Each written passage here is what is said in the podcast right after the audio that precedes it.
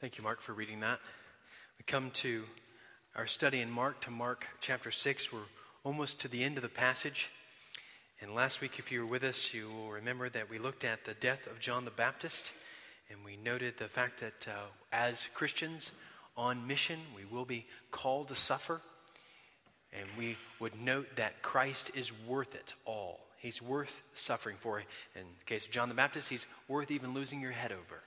He's worth it all.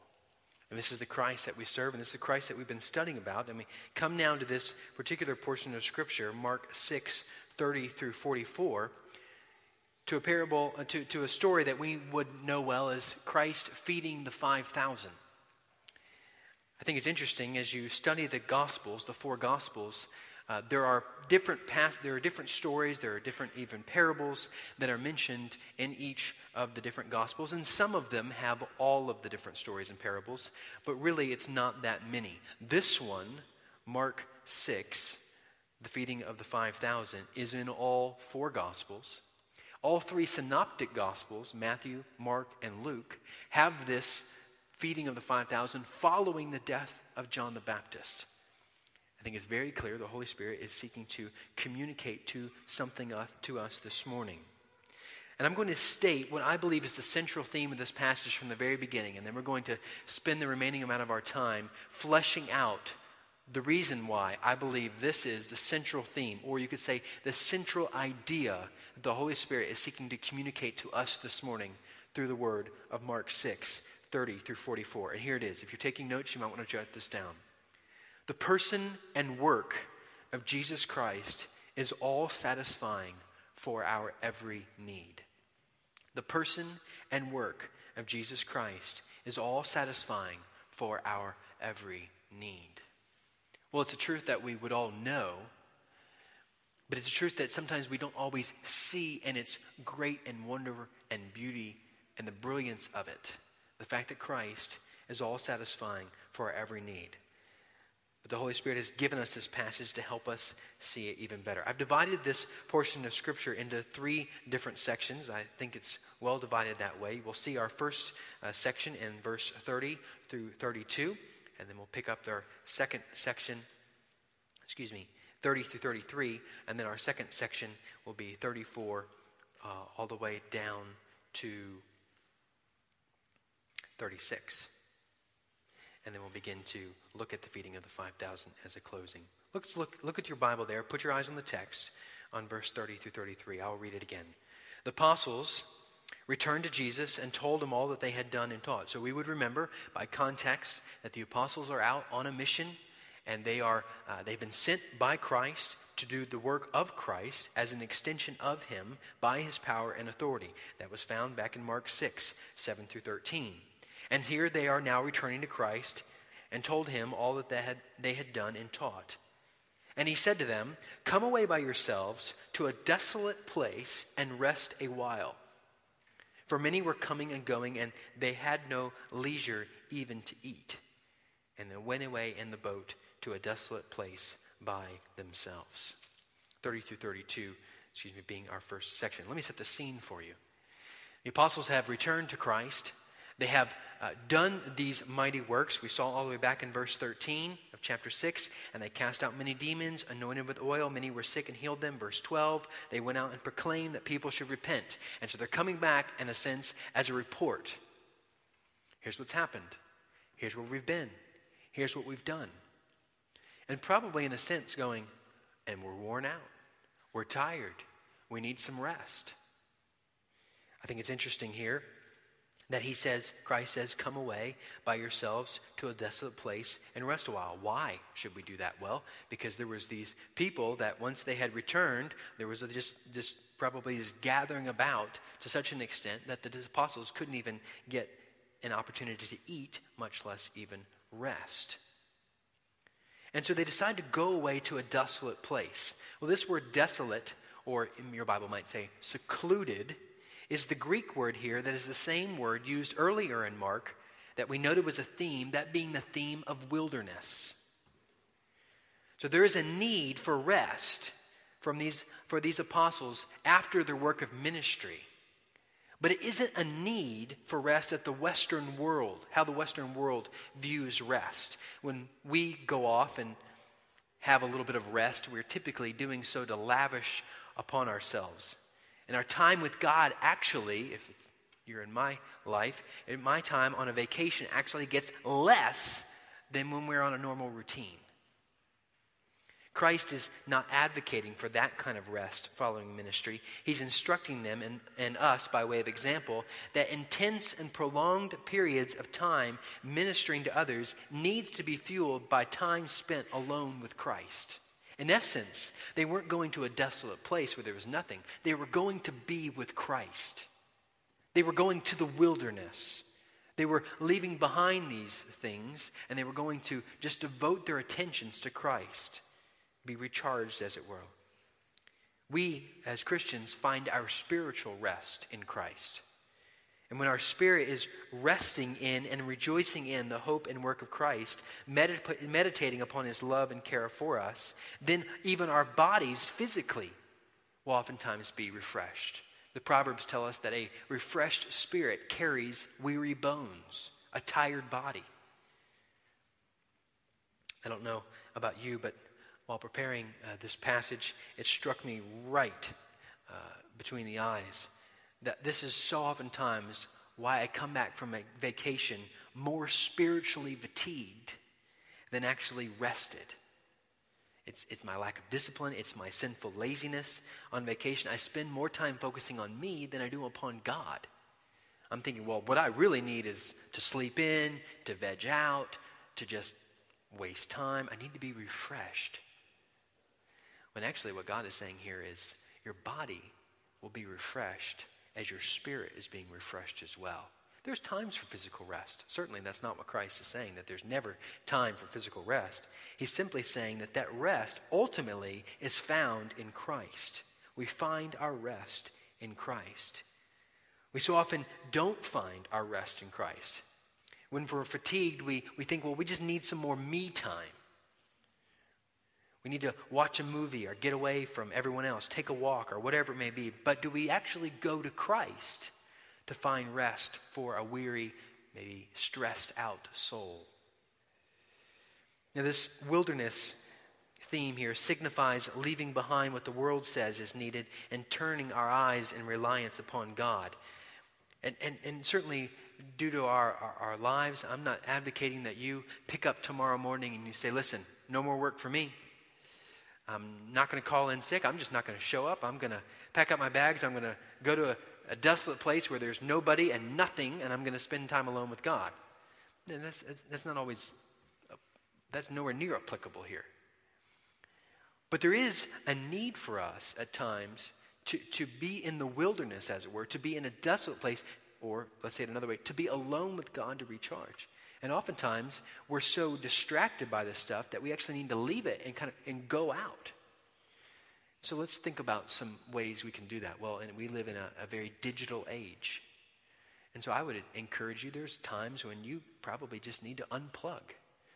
Maybe for half a day, maybe for a day, maybe for a couple days if you're able. Where you, where you, or you just minimize the amount of uh, emphasis that you have on that, and you're able to really direct your attention to the Lord.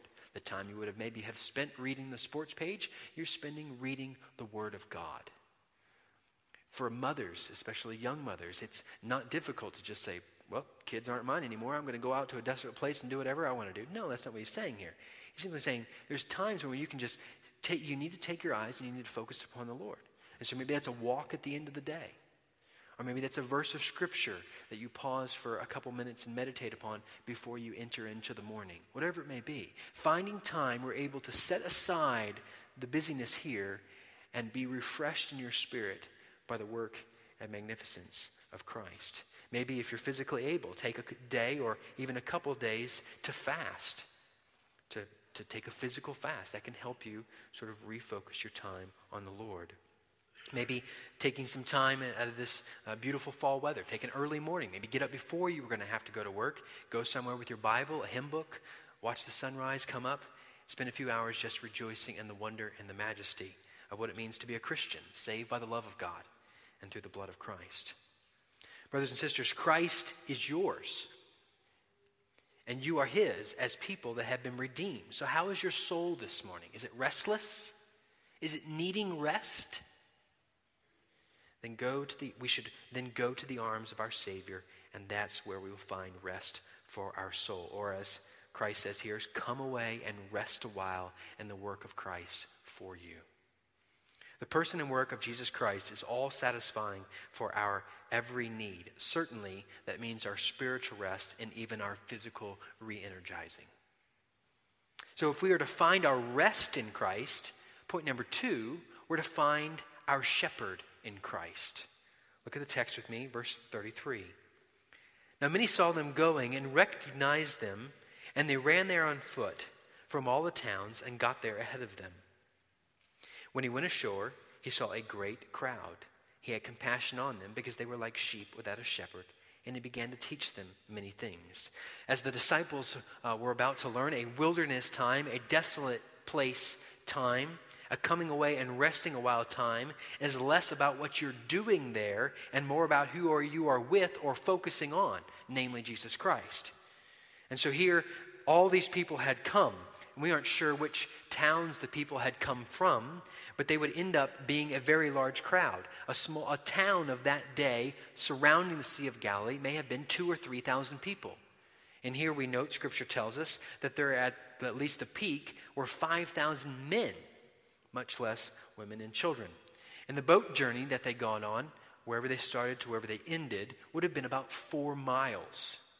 And the journey around by foot would have been as much as eight miles. So I could imagine that the apostles, Christ, sitting in this room, trying to get a meal, trying to eat, decide, listen, we need a time of rest. Christ says, come away. They get in a boat, thinking, ah, nice and quiet. It's good. Be able to rest. Maybe Peter and John are rowing the boat, and they look over the shore, and they see one person, and then two, and then five, and ten, and then a hundred racing around the shore. And every single time they get to a few people, maybe fishing, maybe working, hey, that's Christ, the one who does all the miracles, and his and his followers. Let's go. And this, this crowd growing and growing and growing and growing. And you can imagine by the time they, they get around to the end, it's just thousands of people teeming in mass to meet up with Christ exponentially growing. And John, the Gospel of John tells us that the apostles in Christ, uh, upon landing, go up on this mountain. And the people follow them up. And you can imagine sort of sitting on a tall hill and, and just watching these people flood up this green grass to where they are at. The large crowd probably reminding Christ of what had been earlier in his ministry on the Sermon on the Mount. Christ seeing the crowds and responds the same way he saw them there, he responds the same way here, begins to feed them with his word. And I want us to pause for a few minutes and contemplate, consider the compassionate care of our great shepherd, Christ. Notice that's what it says. He looked upon them with compassion. This word compassion in the Greek has a, a, a deep feeling behind it a, deep feeling at, at, the very core of your being, in the pit of your stomach, as it were. Just feeling such empathy and compassion for these people. The compassion of Christ looking at the crowds as helpless sheep. Sheep without a shepherd, he says. They have no direction, they have no care, they have no provision, they have no protection. And he feels in the pit of his stomach a loving compassion for them. Something needs to be done for these people.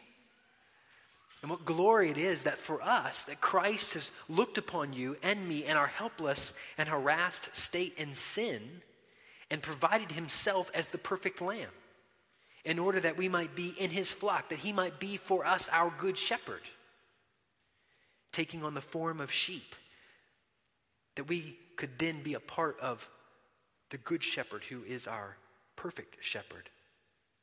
The Lord is my shepherd, I shall not want. He makes me lie down in green pastures. He leads me beside still waters. He restores my soul. He leads me in paths of righteousness for his name's sake. Even though I walk through the valley of the shadow of death, I will fear no evil. For you are with me. Your rod and your staff, they comfort me. You prepare a table before me in the presence of my enemies. You anoint my head with oil, my cup overflows. Surely goodness and mercy shall follow me all the days of my life, and I shall dwell in the house of the Lord forever. Psalm 23. That is yours. That, that in many ways is, is Christ fulfilling Psalm 23 here in Mark 6. Christ looking upon them. And for us, the Lord is our shepherd. The Lord has looked and does even look now upon us in love and compassion, feeling deeply in his care for you. This picture here in Mark of Christ as the shepherd isn't simply isolated to chapter 6 of Mark as if it was just dropped in as some idea in the middle of the Bible. Oh, no, it's a, it's a picture that is actually throughout the scriptures. And in many ways, this is a culmination of passage after passage after passage of scripture, pointing toward Christ that would be to come and is even now coming here, who would be both the sacrificial lamb and the good shepherd. And no need for you to turn to these passages, but let me just set the stage for you in that. Numbers 27. You might jot this down in your notes. Numbers 27, 15 through 17. Moses here speaking to the Lord, saying, Let the Lord, the God of the spirits of all flesh, appoint a man over the congregation who shall go out before them and come in before them, who shall lead them out and bring them in, that the congregation of the Lord may not be as sheep that have no shepherd. Moses asking the Lord to provide a shepherd for his people. But that's not the end of Numbers 27. Very next verse. So the Lord said to Moses, Take Joshua, the son of Nun, a man in whom is the Spirit, lay your hand on him. Joshua in the Septuagint, meaning Jesus. Joshua, a, a, type here, a picture, a foretelling of the coming of Christ as the perfect shepherd, all the way back in Moses. I just read from Psalm 23, here Christ fulfilling the glorious Psalm of David. You might note, jot in your notes Ezekiel 34, 1 through 6. The word of the Lord came to me, Son of man, prophesy against the shepherds of Israel. Prophesy and say to them, even to the shepherds, Thus says the Lord God. Ah, shepherds of Israel, who have been feeding yourselves, should not shepherds feed the sheep? You eat the fat, you clothe yourself with wool you slaughter the fat ones, but you do not feed the sheep. The weak you have not strengthened, the sick you have not healed, the injured you have not bound up, the strayed you have not brought back, the lost you have not sought, and with force and harshness you have ruled them. So they were scattered because there was no shepherd, and they became food for all the wild beasts. My sheep were scattered. They wandered over all the mountains and on every high hill. My sheep were scattered over all the face of the earth, with none to search or seek for them. God here rebuking the shepherds of Israel for their lack of care for the people and setting forward the day when there would be a perfect shepherd. And notice it's a shepherd here in Ezekiel, a shepherd in the wilderness. And here in Mark 6 is the fulfillment of that prophecy. Christ in the wilderness shepherding these sheep. This Christ as the shepherd here in Mark 6 isn't simply by coincidence. It is your Christ, the one set forward by God, from whom before time began as the focus of all of history.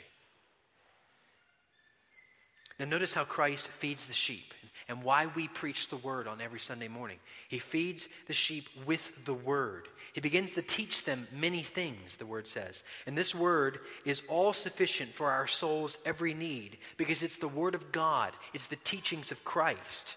John 10, 1 through 4. Truly, truly, I say to you, he who does not enter the sheepfold by the door, but climbs in by another way, that man is a thief and a robber. But he who enters by the door is the shepherd of the sheep.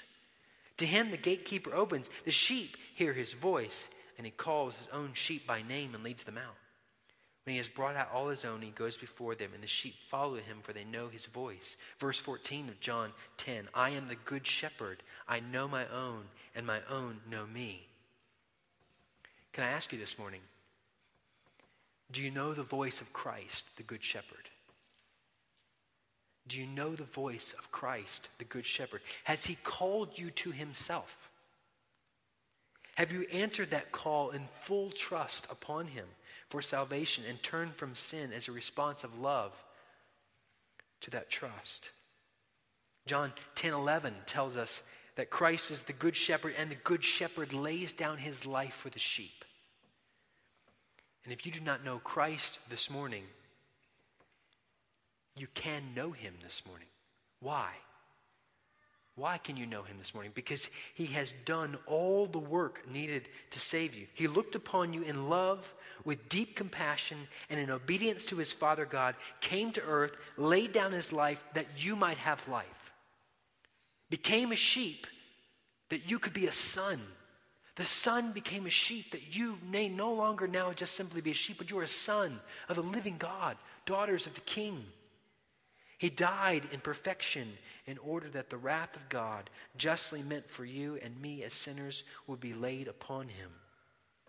He was the perfect sheep and thus is the perfect shepherd. And he is the perfect shepherd because after dying, he did not remain dead, but three days following his death was raised to life, and again, thus proclaiming to the world that his death was deemed sufficient by God as a payment for our sins.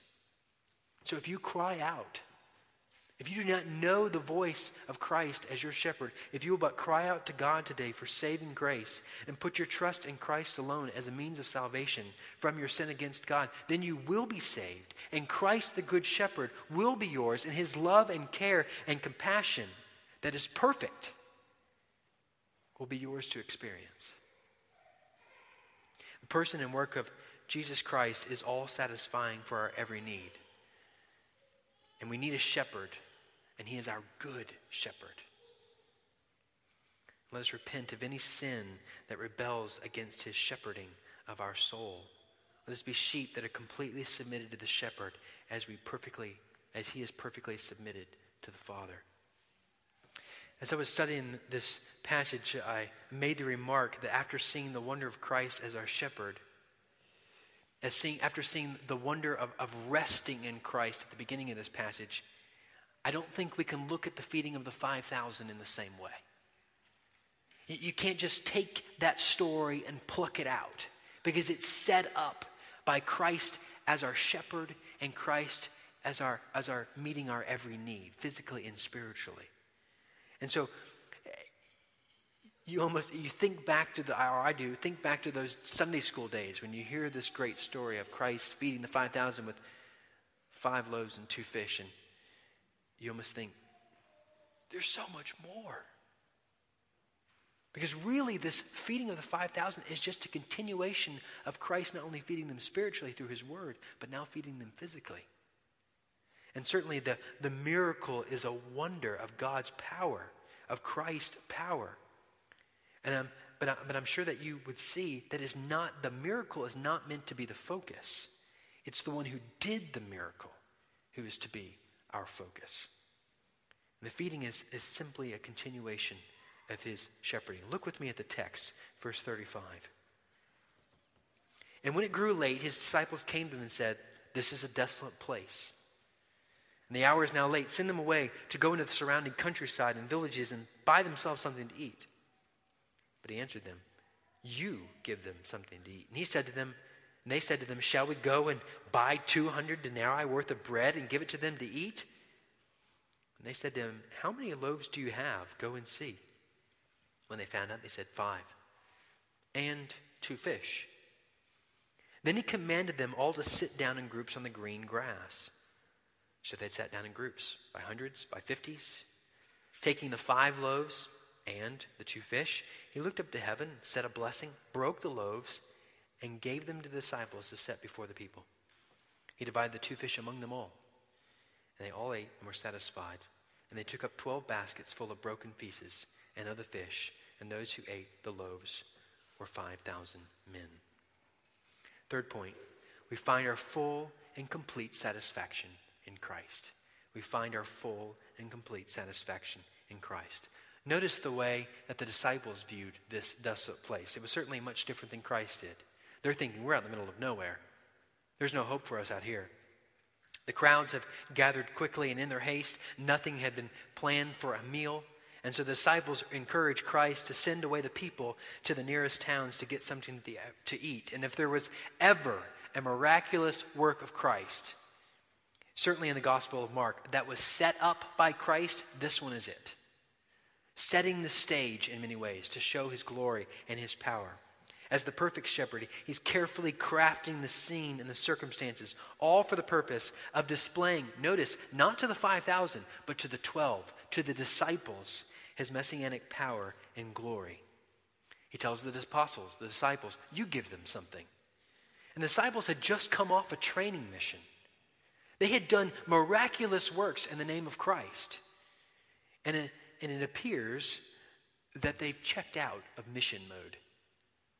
A proper response to Christ might have been something to this effect Lord, would you not have the ability to feed all these people? There's at least 5,000 men. But you, as the one who has the power over the sea, you, as the one who has the, the power over the wind, the unclean spirits, the sick, the paralyzed, you have all the power, so you command it, and it's going to be done. And that's not how they respond. In fact, they respond almost with a hint of sarcasm. You really want us to just go out, drum up two thirds, half a year's wages, and buy a bunch of bread for these people? Really? We're in a desolate place. Really? I don't know about you, but I think we can probably all see ourselves in the disciples. We're so quick to forget God's amazing grace in our lives yesterday or even a few hours ago and we're faced now with a current impossibility and we declare it, nope, this one's hopeless. Can't do this one. Christ testing the disciples as he so often tests us in his love, setting the scene. They respond with sarcasm. Something effective. It's just us, all these people. Oh, and you, Jesus. That's all that's needed, really, isn't it? Jesus is there. Christ, just to make sure that everyone knows that what is about to happen is impossible, is hopeless in man's eyes. But seeking to convey the truth that Christ, in Christ, this is possible, and all hope is in fact in Christ. The Son of God is here and able, fully able to meet the need. He sticks with their sarcastic request. And he has them tally the amount of bread. John's gospel tells us there were five barley loaves and two fish, a poor man's meal, as it were. A simple meal. A simple meal, as John's gospel tells us, offered by a little boy found by the apostle Andrew. But a meal that in the hands of God, blessed by the Son of God, would multiply exponentially. Christ has the apostles in the spirit of Psalm 23, verse 2, have the people be seated on green grass in groups of 50 and 100, hearkening back to Exodus, where Jethro came to Moses and said, We need to divide these people up so that we can manage them better. Divide them up in, in, in groups of 50 and 100 and more. And upon breaking the bread and dividing the two fish, Christ proceeds to do the impossible and feed them all until they were not only full, they were satisfied, and yet more was still remaining. Twelve baskets full of broken pieces and the fish. Psalm 145, verse 16. Open, Christ, God, opens his hand and satisfies the desire of every living thing. Consider a few points of application here before we close. Christ delights to take the seemingly insignificant and make it significant. A poor man's meal, five loaves, two fish. As we are on mission for Christ, let us be fully surrendered to Him, willing to let Him use whatever we may have for His service and glory. Are we, are we willing on mission for Christ to surrender all of our life, no matter how seemingly insignificant to His hand? And we think, I can't surrender all my life because there's not much good I have to surrender. I'm going through a hard time. This church is going through a tough time. And we ask, well, we want to surrender our talents. We want to surrender our joy. But what about if we don't have that right now? Elisabeth Elliot helps us in this. If the only thing you have to offer is a broken heart, you offer a broken heart. Realize that nothing I have, nothing I am, will, re- will be refused on the part of Christ. I simply give it to Him as the little boy gave Jesus his five loaves and two small fishes, with the same feeling of the disciples when they said, What is the good of that for such a crowd? Naturally, in almost anything I offer to Christ, my reaction would be, What good is that? The point is, the use he makes of it is none of my business. It is his business. It is his blessing. Close quote. Let us offer to him whatever we may have. Number two, if Christ can multiply so little to so much, what can he not do for you? What is it? Are you doubting Christ? Are you doubting Christ is all satisfying? Then go to him and confess your need to see his mighty work for you afresh. Are you doubting his ability to provide a way or a means from a seemingly impossible situation? Then go to him. He's our friend in weakness. As we prepare for the Lord's Supper, let me close this study with, with a final thought on the loaves mentioned here in Mark 6. If you, if you, when you, this afternoon, if you will, go back and read Mark 6 and notice Christ calls them to go find how many loaves. And they come back and say five loaves and two fish. And from that point on, in this passage of Mark 6, they're always separated. We would have written it as if, and Christ took the food that was available and broke it, blessed it, and sent it out to the people. But he continually says, bread and the fish, all the way to the point at the end of Mark 6 when even the disciples, after the walking on the water, don't realize the significance of, Christ says, Mark says, the bread. The fish are a byproduct. The p- fish are an aspect of God's grace and adding, but it's the loaves that is, centra- that are the central part of this story. The loaves hold the importance. You see, these 5,000 men that are represented here, and certainly more than that, represent in many ways Israel. We're going back in many ways, all the way back to the Old Testament. Israel being ministered to and cared for by Christ in the Old Testament. They were fed spiritually, they were fed physically. In the Exodus of Egypt, God provided for them the Passover meal as a is a picture of Christ that is to come. Here in Mark, we're told that this is this feeding of the 5000 is just before the Passover, and here Christ provides for them a meal. The reason that the loaves hold central importance is because of John 6:35. Jesus said to them, "I am the bread of life. Whoever comes to me shall not hunger. Whoever believes in me shall not thirst." Christ is the, the new covenant manna that was the manna in Exodus 16 that comes down from heaven. And here Christ on earth looking up to heaven as he blesses and breaks this bread, as the, the ability to satisfy all these people's needs. He is the manna on earth. He came for us to satisfy us for us when we could not be satisfied. We are unable to be satisfied in our sin, and yet Christ came as manna from heaven down to earth for us. And we have been filled as believers with Christ. Colossians 2 9 through 10. For in him the whole fullness of deity dwells bodily, and you have been filled in him, who is the head of all rule and authority. And here we will celebrate the Lord's Supper here in a few minutes. And what do we say? His body broken for us. Here in Mark 6, taking the loaves, breaking them as a significance, as a pointing toward the fact that his body was about to be broken on our behalf. And then there would be plenty. There's more than enough to satisfy me and you. There's, there's, plenty, there's leftovers of Christ. There's never an end to the satisfaction of Christ. Twelve baskets picked up.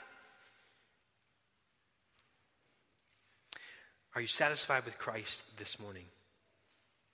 The satisfaction of Christ is more than enough. There is enough of Christ for your every need.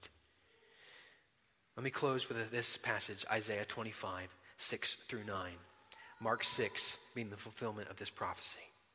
On this mountain, the Lord of hosts will make for all peoples a feast of rich food, a feast of well aged wine, of rich food full of marrow, of aged wine well refined and he will swallow up on this mountain the covering that is cast over all peoples, the veil that is spread over all nations. He will swallow up death forever, and the Lord God will wipe away tears from all faces, and the reproach of his people he will take away from all the earth, for the Lord has spoken. It will be said on that day, Behold, this is our God. We have waited for him that he might save us. This is the Lord. We have waited for him. Let us be glad and rejoice in his salvation. Father, you are our God, and we behold you in this passage. That you have set forth Christ as not only propitiation of our, for our sin, but you have set him forth as the all satisfying worth, glory, and need. He satisfies every one of our needs. There's nothing that Christ does not satisfy. Thank you, Father, for this picture of bread. Thank you for this picture of a shepherd. Thank you for this picture of rest. And all of those being found in the person and work of Jesus Christ. Thank you that he is our Christ, that you have given him to us. We rejoice in that. Father, as we come to the table now, to celebrate together the fact that your body was broken on our behalf. Oh, Father, encourage our souls with the wonder yet again of the gospel of Jesus Christ. And we ask these things in the precious name of our Savior. Amen.